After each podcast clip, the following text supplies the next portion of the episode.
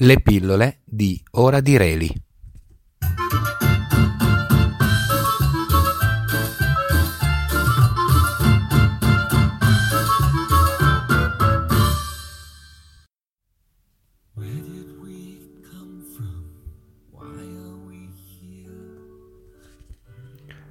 Ho messo Mm, sottofondo a questa piccola registrazione è una canzone dei Dream Theater che ascolteremo anche in classe. Perché questa piccola registrazione?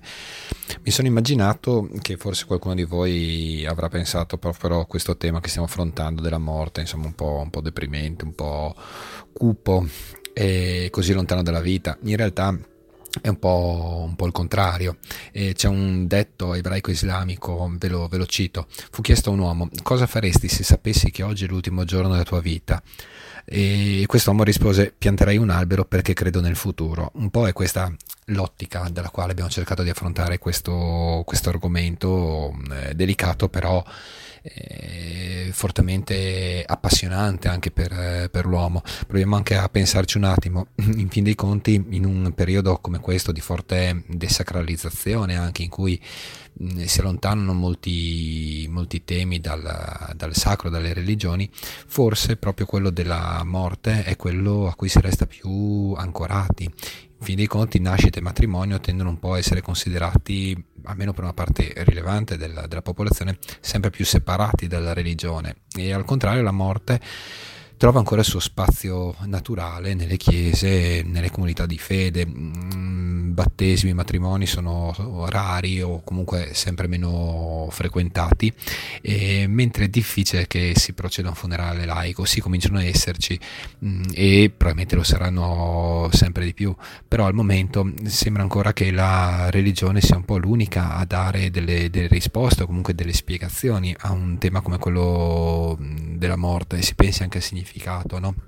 Del termine addio in fin dei conti sarebbe proprio un uh, affidarsi alla divinità in cui, in cui si crede. E, um, l'uomo è un po' la, anche la sua morte se la porta dietro in fin dei conti fin dalla nascita abbiamo visto che l'uomo ha questa consapevolezza. Eh, Ansionas un pensatore ebreo che um, incontreremo il prossimo anno a proposito del problema del male eh, dice anche è solo perché siamo mortali che contiamo i giorni e i giorni contano. Il fatto della presenza della, della morte può e deve dare un senso alla vita, fa sì che la vita acquisti un significato. Il fatto che ci sia la morte ti pone l'interrogativo che senso ha la vita? E Zibun Bauman scomparso da poco eh, dice che eh, la, la, cultura del, dell'uomo è un infaticabile lavorio per disinnescare l'orrore della dispersione di sé. Ecco allora che ehm, è come un, un'enorme sembrativa fabbrica della permanenza ehm, con l'uomo che usa essenzialmente due ingredienti diversi e complementari, la memoria da un lato per costruire scenari di durata, l'oblio dall'altro per evitare accuratamente di guardare la fine biologica, di guardare la morte. Abbiamo parlato della consapevolezza, no? una consapevolezza sì che c'è, ma non è che ti, ti angoscia con la sua presenza ogni giorno. In fin dei conti è forse questo il compito della, della cultura che ci consente di vivere, nonostante tutto, come se non dovessimo morire e di orientare il nostro agire mondano per conquistarci una, devore, una durevolezza eh, che non è transitoria. La morte è un po' il problema cruciale che non può essere eh, eluso, trascurato da chi cerca di capire il, il senso della vita.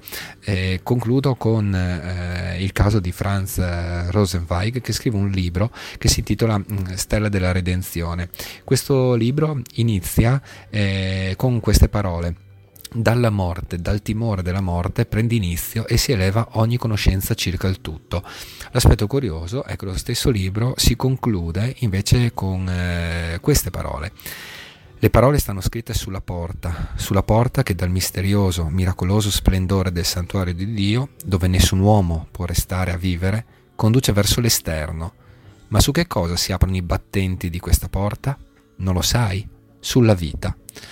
Ecco allora che vita e morte restano profondamente eh, intrecciate fra loro e che quindi queste lezioni sì parlano della morte ma essenzialmente cantano la vita.